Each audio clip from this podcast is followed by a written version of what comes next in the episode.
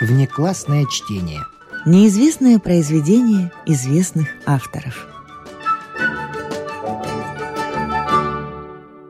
Здравствуйте, мы рады новой встрече. Здравствуйте. Сегодня в нашей передаче прозвучат рассказы Антона Павловича Чехова. А кто его не знает, да все его знают. А может быть и не все. И знают не все. Поэтому все-таки напомним, что этот писатель с образованием врача создал более 300 произведений. Рассказы, повести и пьесы. До сих пор по всем сценам летает его «Чайка» не только в русскоязычном пространстве, но и во многих других. Там же цветут его вишневые сады, а в них бродят многочисленные сестры Прозоровы и дамы с собачками. Его повести и рассказы экранизируют. Одна из первых оценок его произведений была дана в 1888 году. Рассказы Чехова хотя и не вполне удовлетворяют требованиям высшей художественной критики, представляют, однако же, выдающееся явление в нашей современной билетристической литературе из постановления Академической комиссии. В своих текстах Чехов поднимал самые разные темы, а о самом себе писать не любил.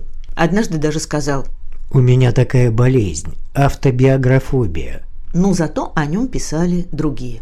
И было что – во всех учебниках написано, что жил он в подмосковном имении Мельхове. Но далеко не везде упоминается, что там он открыл медицинский пункт, построил три школы и колокольню, помогал прокладывать шоссейную дорогу, ну и, разумеется, лечил больных. Во время голода собирал пожертвования для голодающих. А во время холеры не чурался работы санитарным врачом. «Вам нужна моя биография? Вот она», Родился в Таганроге в 1860 году. В 1891 году совершил турне по Европе, где пил прекрасное вино и ел устриц. В 1879 году грешил и по драматической части, хотя и умеренно. Однако все это вздор. Пишите что угодно. Если нет фактов, то замените их лирикою. Так писал своему редактору Чехов в 1892 году. И пусть для начала прозвучит один из не самых известных его рассказов. Итак, Антон Павлович Чехов «Мороз». Не включенная в курс литературы.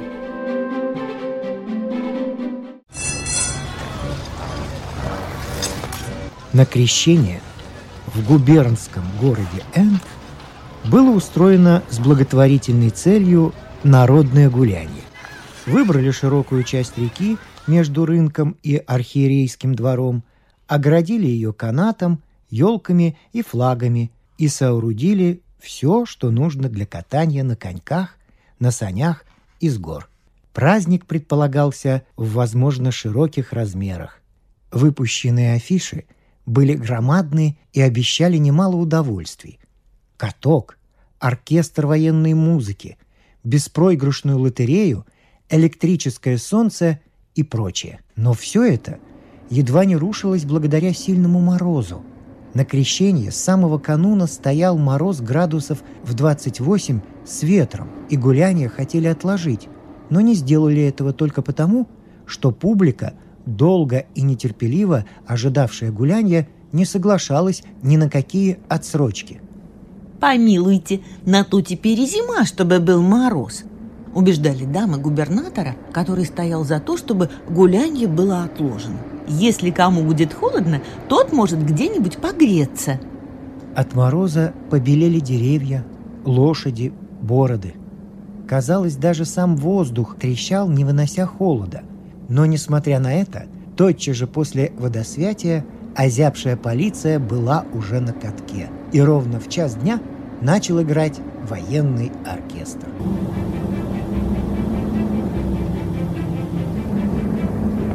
В самый разгар гуляния часу в четвертом в губернаторском павильоне, построенном на берегу реки, собралось греться местное отборное общество.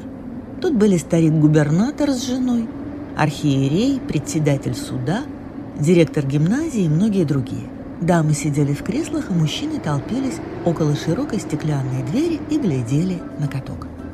«Ай, батюшки!» – изумлялся архиерей. «Ногами-то, ногами какие ноты выводит! Есть же ей иной певец голосом того не выведет, что эти головорезы ногами. Ай, ай, ай, убьется! Это Смирнов.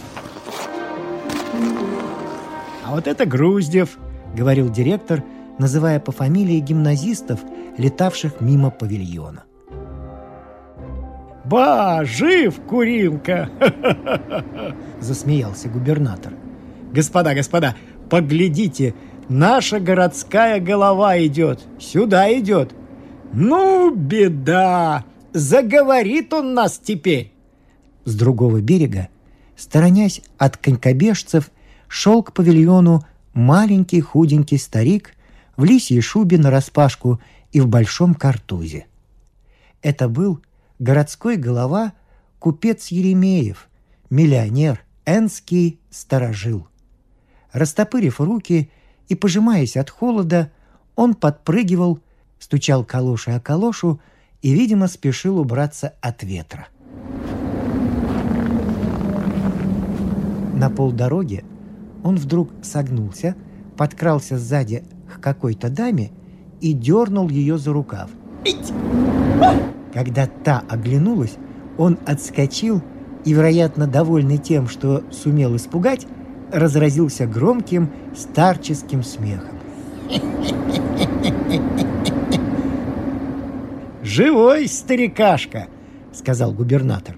«Удивительно, как это он еще на коньках не катается?»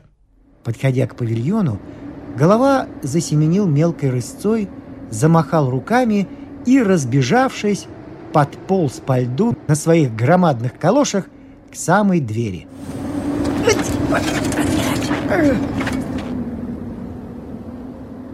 «Егор Иванович, коньки вам надо купить!» — встретил его губернатор.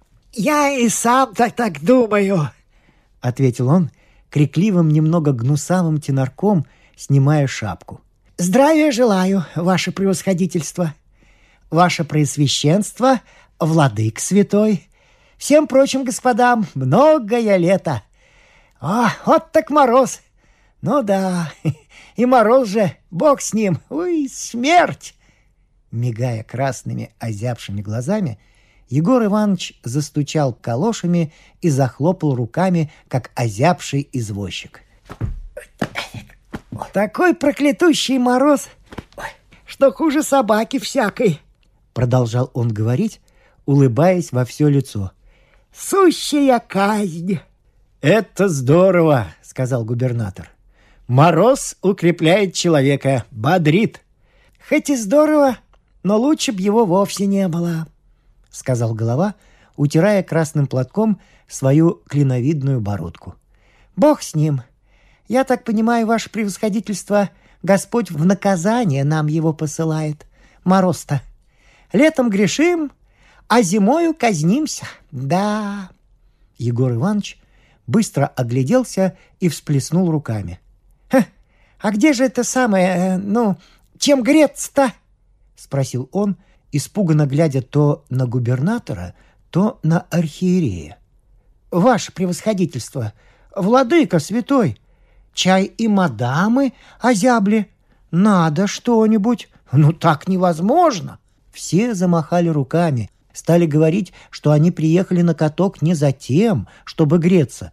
Но голова, никого не слушая, отворил дверь и закивал кому-то согнутым в крючок пальцем. К нему подбежали артельщик и пожарный. «Вот что, бегите к Саватину», — забормотал он, «и скажите, чтоб как можно скорее прислали сюда того, э, ну как его, ну чего бы такое, Стал быть, скажи, чтобы десять стаканов прислал? Да, десять стаканов глинтвейнцу. Самого горячего. Ну или пуншу, что ли. В павильоне засмеялись. Нашел чем угощать. «Ничего, выпьем», — бормотал голова. «Стало быть, десять стаканов. Ну, еще бенедиктинцу, что ли. Красненького вели согреть бутылки две. Ну, а мадамам чего?» Ну, скажешь там, что пряников, орешков, конфетов каких там, что ли. Ну, ступай, ступай, живо!» Голова минуту помолчал, а потом опять стал бронить мороз, хлопая руками и стуча калошами. «Нет, Егор Иванович», — убеждал его губернатор, — «не грешите. Русский мороз имеет свои прелести. Я недавно читал, что многие хорошие качества русского народа обуславливаются громадным пространством земли и климатом, жестокой борьбой за существование. Это совершенно справедливо. Может, и справедливо, ваше превосходительство, но лучше б его вовсе не было. Ну, конечно, мороз и французов выгнал, и всякие кушанья заморозить можно, и деточки на коньках катаются. Все это верно. Сытому и одетому мороз одно удовольствие. А для человека рабочего, нищего, странника, блаженного он первейшее зло и напасть. Горе, горе, владык святый, при таком морозе и бедность вдвое, и вор хитрее, и злодей лютее. Что и говорить, мне теперь седьмой десяток пошел. У меня теперь вот шуба есть, а дома печка, всякие ромы и пунши. Теперь мне мороз нипочем. Я без всякого внимания знать его не хочу. Но прежде, что было, мать пречистая, вспомнить страшно. Память у меня с лета отшибла, я все позабыл. И врагов, и грехи свои, и напасти всякие, все позабыл. Но мороз, ух, как помню. Остался я после маменьки вот этаким махоньким бесенком, бесприютным сиротою. Ни родных, ни ближних, одежонка рваная, кушать хочется, ночевать негде. Одним словом, не имам из где пребывающего града, но грядущего взускаем. Довелось мне тогда за пятачок в день водить по городу одну старушку слепую. Морозы были жестокие, злющие. Выйдешь, бывало, со старушкой, и начинаешь мучиться. Создатель мой, с первоначала задаешь дрожака, как в лихорадке, жмешься и прыгаешь, потом начинают у тебя уши, пальцы и ноги болеть. Болят, словно кто их клещами жмет. Но это все бы ничего, пустое дело, не суть важная. Беда, когда все тело стынет. Часика три походишь по морозу, владык святый, и потеряешь всякое подобие. Ноги сводит, грудь давит, живот втягивает. Главное, в сердце такая боль, что хуже и быть не может. Болит сердце, нет мочи терпеть а во всем теле тоска, словно ты ведешь за руку не старуху, а саму смерть. Весь онемеешь, одеревенеешь, как статуй. Идешь, и кажется тебе, что не ты это идешь, а кто-то другой за место тебя ногами двигает. Как застыла душа, то уж себя не помнишь. Норовишь или старуху без водителя оставить, или горячий калач сладка стащить, или подраться с кем. А придешь с мороза на ночлег в тепло, тоже мало радости. Почитай, до полночи не спишь и плачешь. А от чего плачешь, и сам не знаешь.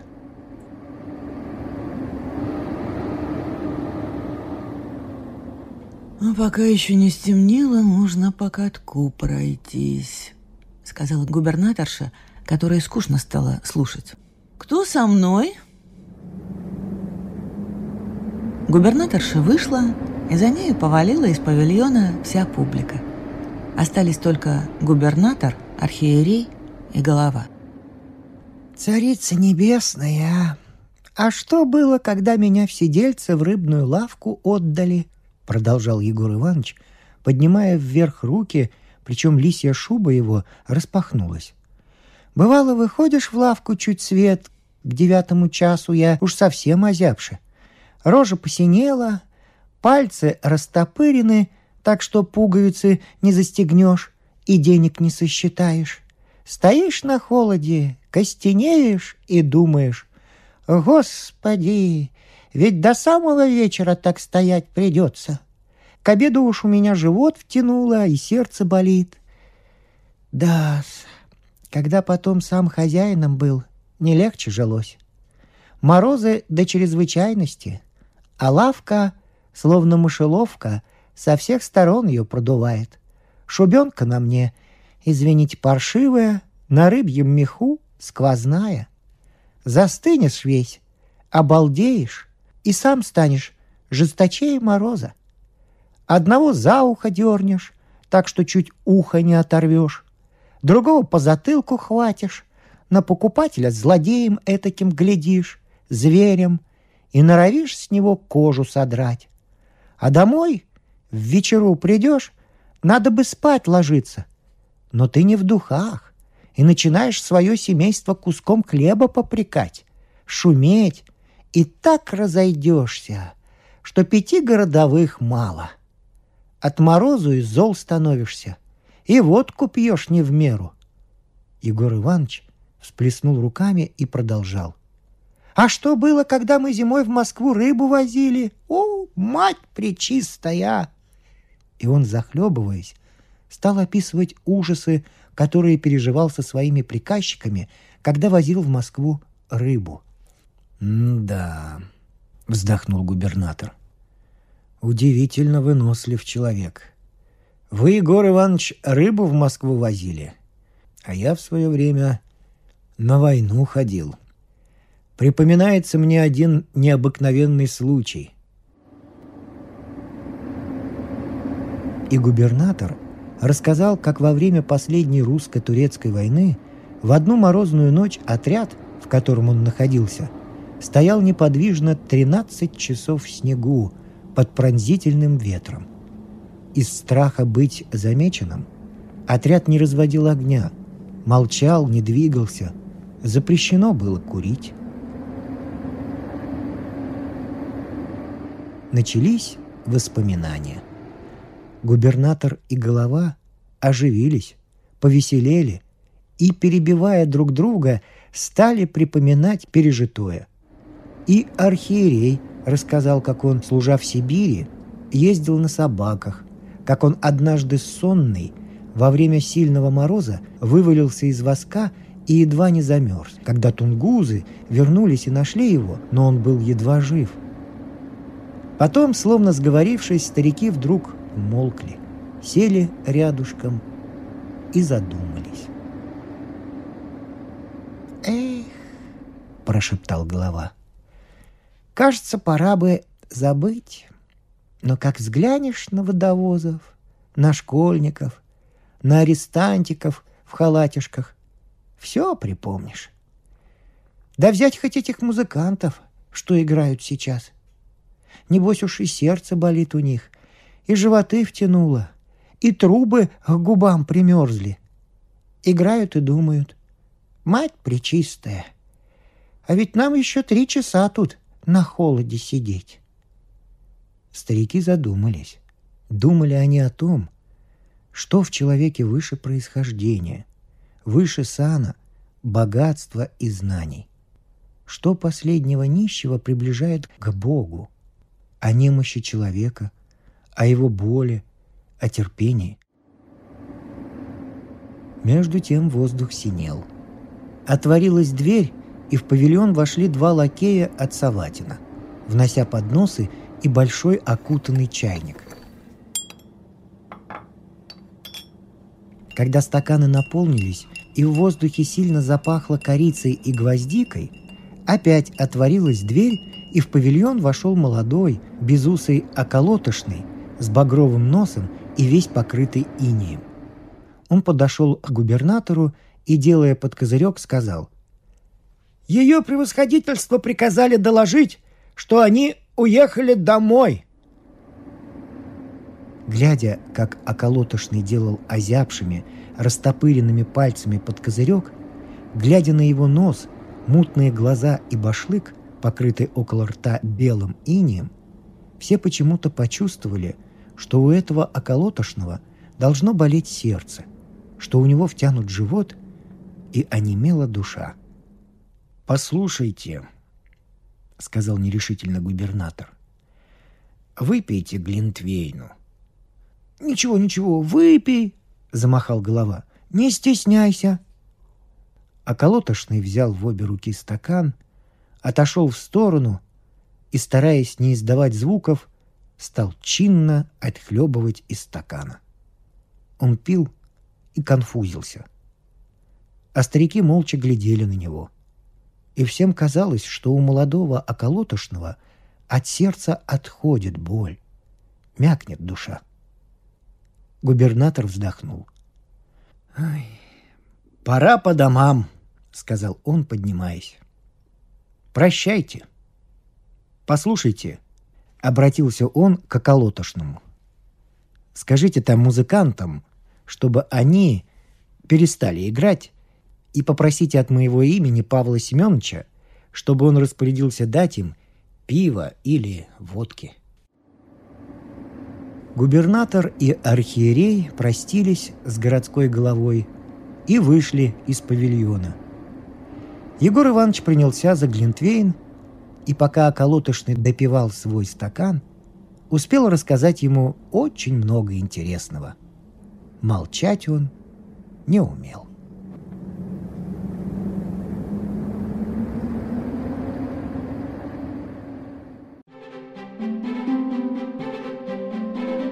То, что мы читали в детстве, о чем вспоминали в юности, к чему возвращаемся, став взрослыми.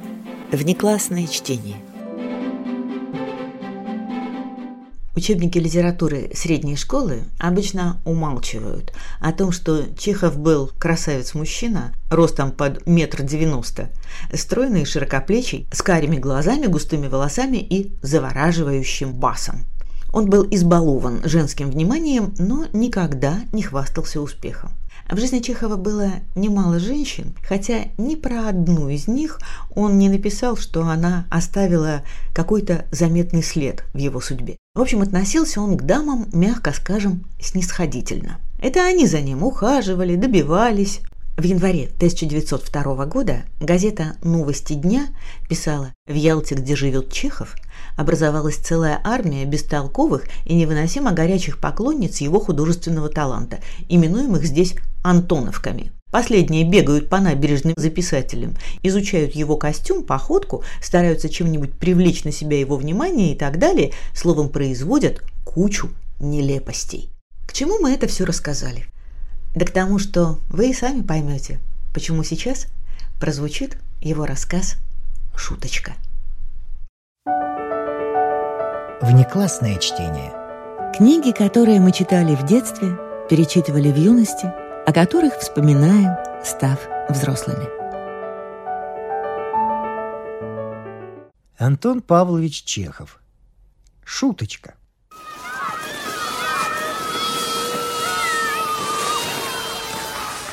Ясный зимний полдень. Мороз крепок, трещит.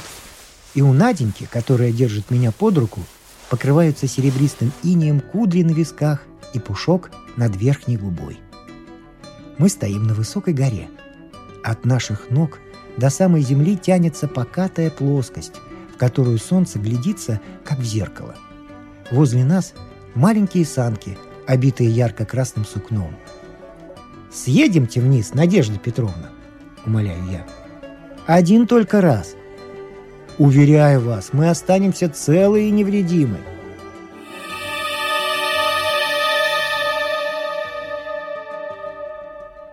Но Наденька боится.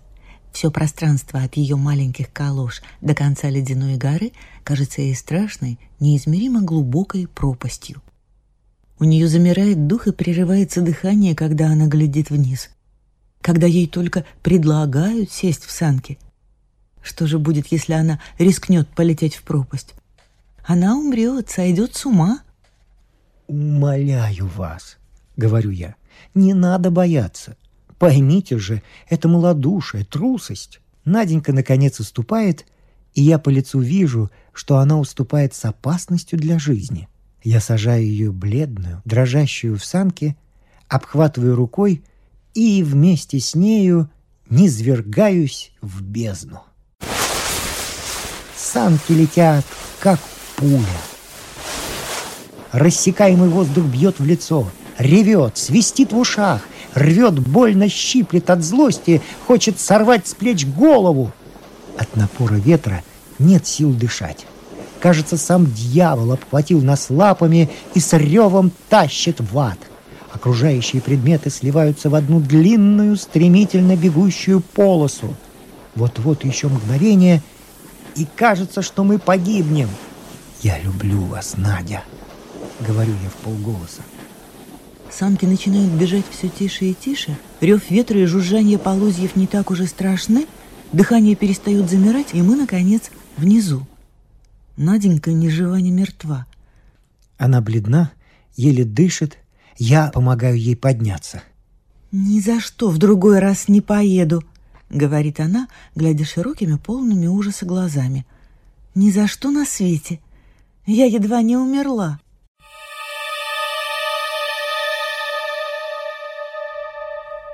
Немного погодя, она приходит в себя и уже вопросительно заглядывает мне в глаза. Я ли сказал те четыре слова, или же они только послышались ей в шуме вихря? А я стою возле нее, курю и внимательно рассматриваю свою перчатку. Она берет меня под руку, и мы долго гуляем около горы. Загадка, видимо, не дает ей покою — были сказаны те слова или нет? Да или нет? Да или нет? Это вопрос самолюбия, чести жизни, счастья. Вопрос очень важный. Самый важный вопрос на свете. Наденька нетерпеливо, грустно, проникающим взором заглядывает мне в лицо, отвечает не в попад, ждет, не заговорю ли я. О, какая игра на этом милом лице! Какая игра! Я вижу, она борется с собой.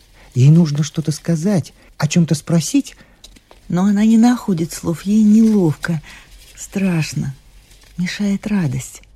«Знаете что?» — говорит она. «Что?» — спрашиваю я.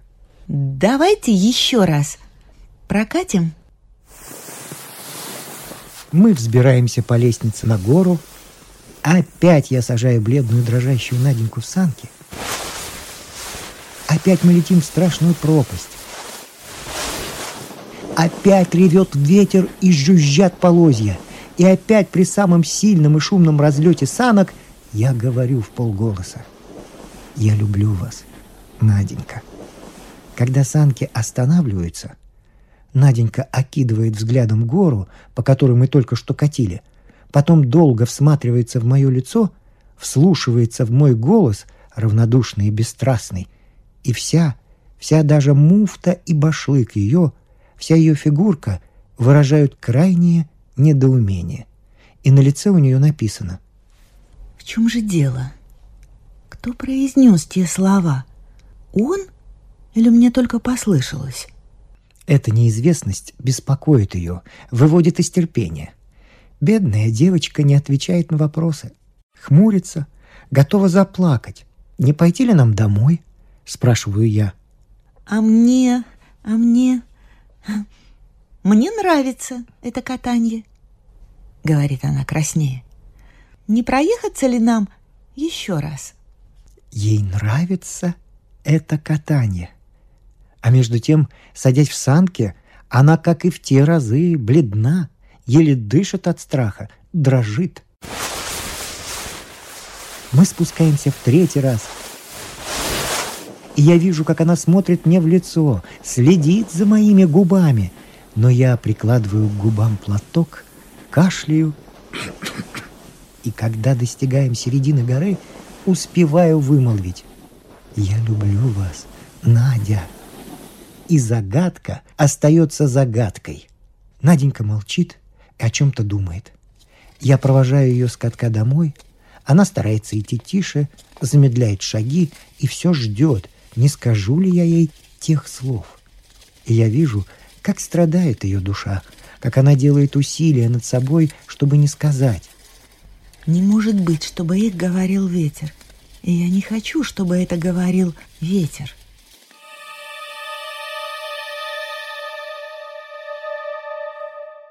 На другой день утром я получаю записочку. Если пойдете сегодня на каток, то заходите за мной. Н. И с этого дня я с Наденькой начинаю каждый день ходить на каток И слетая вниз на санках, я всякий раз произношу в полголоса одни и те же слова. «Я люблю вас, Надя». Скоро Наденька привыкает к этой фразе, как к вину или морфию. Она жить без нее не может. Правда, лететь с горы по-прежнему страшно. Но теперь уже страх и опасность придают особое очарование словам о любви. Словам, которые по-прежнему составляют загадку и томят душу. Подозреваются все те же двое – я и ветер. Кто из двух признается ей в любви, она не знает. Но ей, по-видимому, уже все равно. Из какого сосуда не пить – все равно, лишь бы быть пьяным. Как-то в полдень я отправился на каток один. Смешавшись с толпой, я вижу, как к горе подходит Наденька, как ищет глазами меня. Затем она робко идет вверх по лесенке. Страшно ехать одной. О, как страшно! Она бледна, как снег. Дрожит. Она идет точно на казнь. Но идет. Идет без оглядки, решительно. Она, очевидно, решила, наконец, попробовать, будут ли слышны те изумительные сладкие слова, когда меня нет. Я вижу, как она бледная, с раскрытым от ужаса ртом, садится в санки, закрывает глаза и, простившись навеки с землей, трогается с места. Жужжат полозья. Слышит ли Наденька те слова? Я не знаю. Я вижу только, как она поднимается из саней, изнеможенная, слабая. И видно по ее лицу – она и сама не знает, слышала она что-нибудь или нет. Страх, пока она катила вниз, отнял у нее способность слышать, различать звуки, понимать. Но вот наступает весенний месяц март. Солнце становится ласковее, наша ледяная гора темнеет, теряет свой блеск и тает, наконец. Мы перестаем кататься. Бедной Наденьке больше уж негде слышать тех слов, да и некому произносить их, так как ветра не слышно, а я собираюсь в Петербург. Надолго. Должно быть навсегда. Как-то перед отъездом дня за два в сумерки сижу я в садике, а от двора, в котором живет Наденька, садик этот отделен высоким забором с гвоздями. Еще достаточно холодно, под навозом еще снег, деревья мертвы, но уже пахнет весной, и, укладываясь на ночлег, шумно кричат грачи. Я подхожу к забору и долго смотрю в щель. Я вижу, как Наденька выходит на крылечко и устремляет печальный тоскующий взор на небо. Весенний ветер дует ей прямо в бледное, унылое лицо. Он напоминает ей о том ветре, который ревел нам тогда на горе, когда она слышала те четыре слова – и лицо у нее становится грустным-грустным. По щеке ползет слеза. И бедная девочка протягивает обе руки, как бы прося этот ветер принести ей еще раз те слова. И я, дождавшись ветра, говорю в полголоса. «Я люблю вас, Надя». Боже мой, что делается с Наденькой? Она вскрикивает, улыбается во все лицо – и протягивает навстречу ветру руки, радостная, счастливая, такая красивая. А я иду укладываться.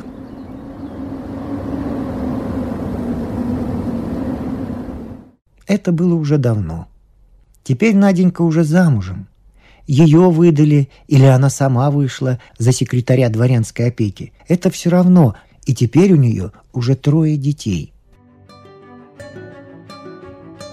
То, как мы вместе когда-то ходили на каток, и как ветер доносил слова «Я вас люблю, Наденька», не забыто.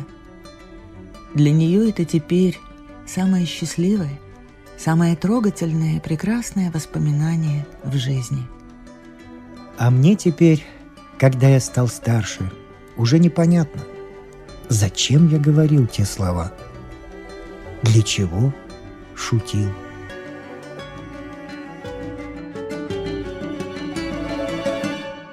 Сегодняшней программе прозвучали рассказы Антона Павловича Чехова «Мороз» и шуточка.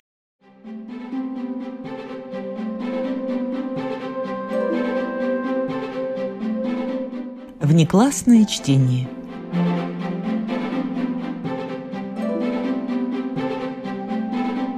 С вами прощаются актеры Наталья Щеглова и Вадим Гросман. Музыкальный редактор Виктор Петров. Слушайте нас в Spotify, на платформах CastBox, Яндекс.Музыка, Apple Podcast и других. Самых маленьких слушателей мы приглашаем побывать в гостях у книжки. Подкаст Латвийского радио 4.